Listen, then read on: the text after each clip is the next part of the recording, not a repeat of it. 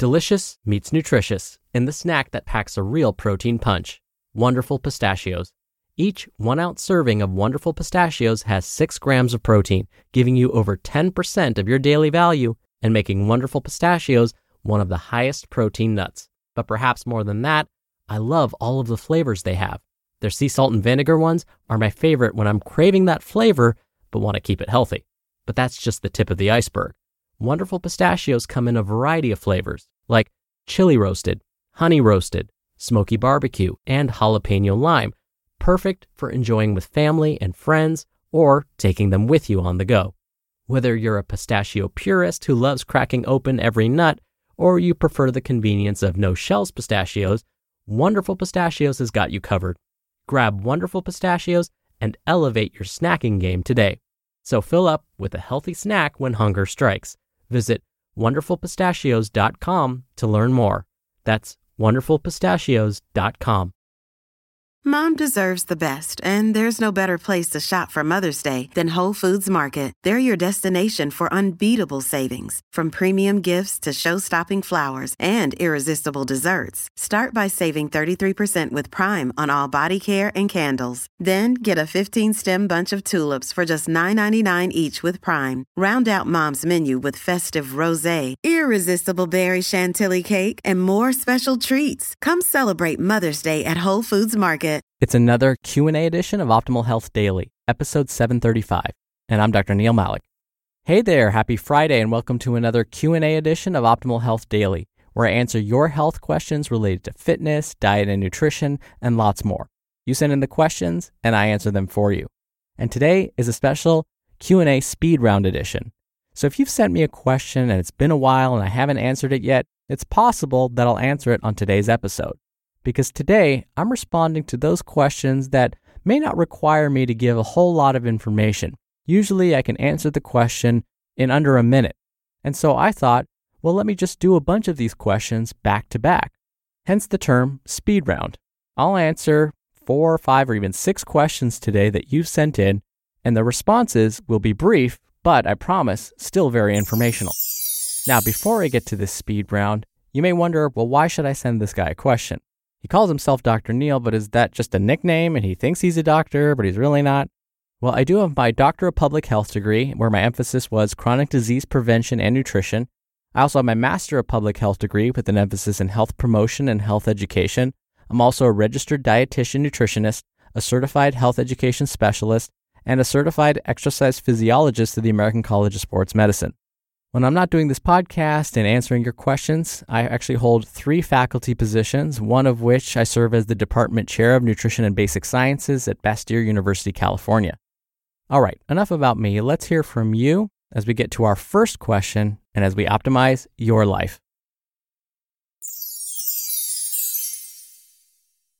My brother has blood in his stool. What's the cause of this?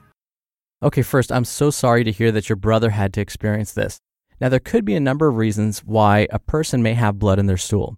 I unfortunately won't have any real concrete answers for you, but want to encourage you and your brother to discuss this with their doctor. Ideally, if he can see a specialist, what's known as a gastroenterologist, that would be best. So, blood in the stool could be due to a gastrointestinal infection. These infections could be caused by bacteria like Salmonella or a more serious E. coli 0157H7 infection. Now, if the stool is really dark, almost black in color, and looks like tar, then it could be caused by something else, a stomach ulcer. Blood in the stool could also be a sign of something like inflammatory bowel disease or IBD. We don't know the cause, and there's really no cure per se, but there are medications that can help. Lastly, the bleeding could be caused by something as harmless as hemorrhoids.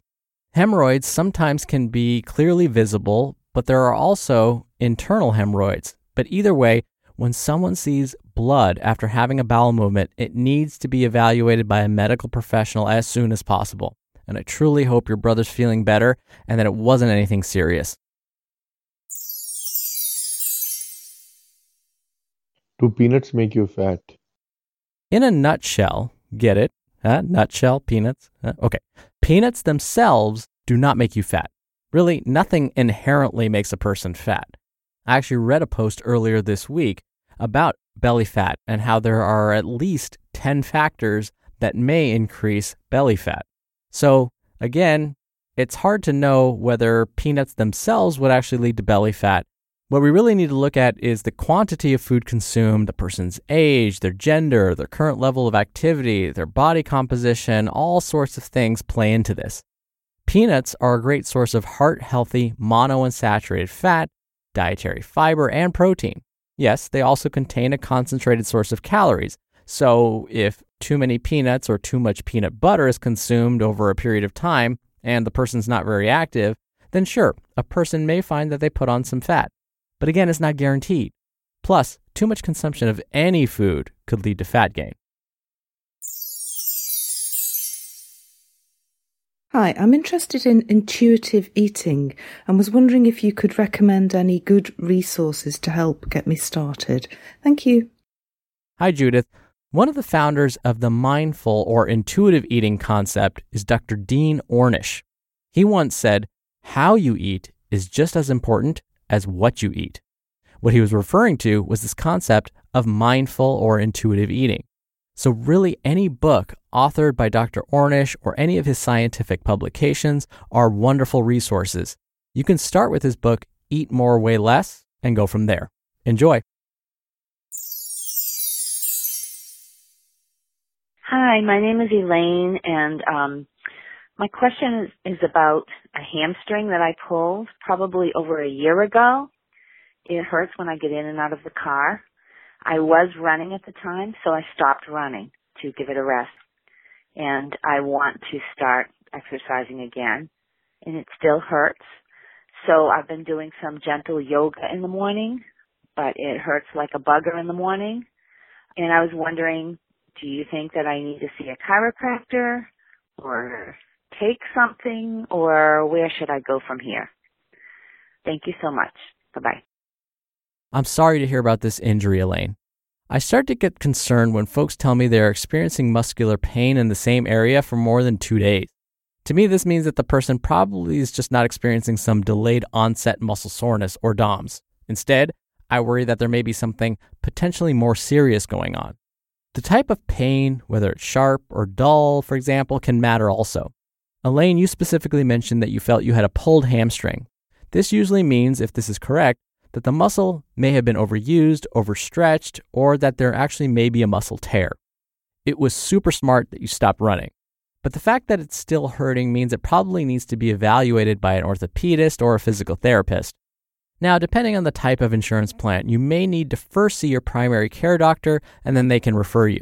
In the meantime, be sure to rest your hamstring, apply ice and heat, and elevate that leg. This means don't perform any exercises that work the hamstrings directly.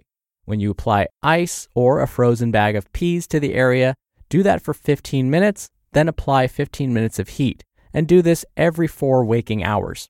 When you're relaxing, elevate that leg. For most folks, an over the counter anti inflammatory like ibuprofen can help, but check with your doctor first. This is because if you're on certain medications, taking ibuprofen may not be advised, and I hope you feel better soon. I have a question for you around calf cramping. My calves cramp randomly through the nights. I drink a ton of water. I eat a lot of vegetables, lots of fiber, and I'm not sure why my calves keep cramping. You got any suggestions? Thanks so much. Love the show. Hi, Jim. Muscle cramping can be caused by overuse of those muscles. Well, it could also be caused by something as simple as worn out shoes, dehydration, a vitamin or mineral deficiency, or something more serious. Not to scare you too much, it could also be caused by this more serious thing called peripheral artery disease. Peripheral artery disease happens when the blood vessels in the limbs, also known as our periphery, begin to get clogged. Again, as I've been saying, either way, it's good to see your doctor to make sure it's nothing serious. But in the meantime, you can see if increasing your water intake helps. Aim to consume enough water each day so that your urine is a pale lemonade color. If your urine is clear, you're drinking too much water. You can also think about consuming more nuts and seeds. The reason for that is because these foods are good sources of magnesium, which may relieve some of this cramping. I would also pay attention to your intake of calcium and potassium. Consuming potatoes, bananas, and leafy greens will help with the potassium, and most dairy products are good sources of calcium. I wouldn't advise you to take a magnesium, potassium, or calcium supplement, though, without your doctor's approval. Hello, this is Erin from Colorado. I was wondering if you could speak to estimating the fructose content in food. With all the controversy over the types of sugars in our food and what is healthy, I'm trying to effectively estimate the amounts of fructose in my food so I can lower it and consume relatively healthier sugars. Thanks. Hi, Erin. When it comes to fructose, you're right. The body processes fructose differently than some of the other sugars. In fact, we're finding that some convert fructose to fat really efficiently. So I don't blame you for feeling a bit wary about your intake of fructose specifically. First, I need to be sure we're on the same page and mention that fruit is high in fructose. And this goes for all fruit fresh, dried, juiced, doesn't matter. But for packaged foods specifically, you can look at the ingredients list. Food manufacturers can get pretty creative with the ways they identify sugars on their labels, so we need to be careful. Some of the hard to pronounce chemicals we see on the ingredients list are actually made by processing sugar in very creative and unique ways. Oftentimes, glucose is manipulated in a lab and converted to other types of sugar. The most well known example of this is converting glucose to high fructose corn syrup. So, by looking at the list of ingredients on a nutrition facts label, we can get an idea of the types of sugars found in the food. If you want to get really specific and even find out which foods are higher in fructose, the United States Department of Agriculture has a nutrient database that's free to the public. To find it, simply enter USDA nutrient search into your favorite web browser. Once you get there, you can tell the database that you want to search for foods highest in fructose and it will generate a list for you. When I did it, agave came out on top. Again, to access this resource, type in USDA nutrient search into your favorite web browser and have fun. When you're hiring, it feels amazing to finally close out a job search. But what if you could get rid of the search and just match? You can with Indeed. Indeed is your matching and hiring platform with over 350 million global monthly visitors and a matching engine that helps you find quality candidates fast. Ditch the busy work. Use Indeed for scheduling, screening, and messaging. 93% of employers agree Indeed delivers the highest quality matches compared to other job sites. One of the things I love about Indeed is that it filters out incompatible applicants. So when you're hiring, the process is much faster and you only have to consider applicants that are already likely to be a great fit. And listeners of this show will get a $75 sponsored job credit to get your jobs more visibility at indeed.com slash health. Just go to indeed.com slash health right now and support our show by saying you heard about Indeed on this podcast. Indeed.com slash health. Terms and conditions apply. Need to hire? You need Indeed. Whew, all right. That was another speed round in the books. I thank you all so much for your questions. You're all entered into very small raffles every month to win a book. And if you want to be in the raffle, send me a question. Just come by oldpodcast.com slash ask. You can record right from your computer's microphone. It's really easy, and you can even play back your message and do retakes before sending it in. Or you can do it the old fashioned way and call in your question. The number is 61 I love OHD. Both methods are in this episode's description, which you can find at oldpodcast.com. All right, that's another week of Optimal Health Daily in the books. Thank you, as always, for listening every day and all the way through. Have a wonderful weekend. Happy Mother's Day to all the mothers out there, and happy Mother's Day, Mom. And I'll see you back here on Monday where your optimal life awaits.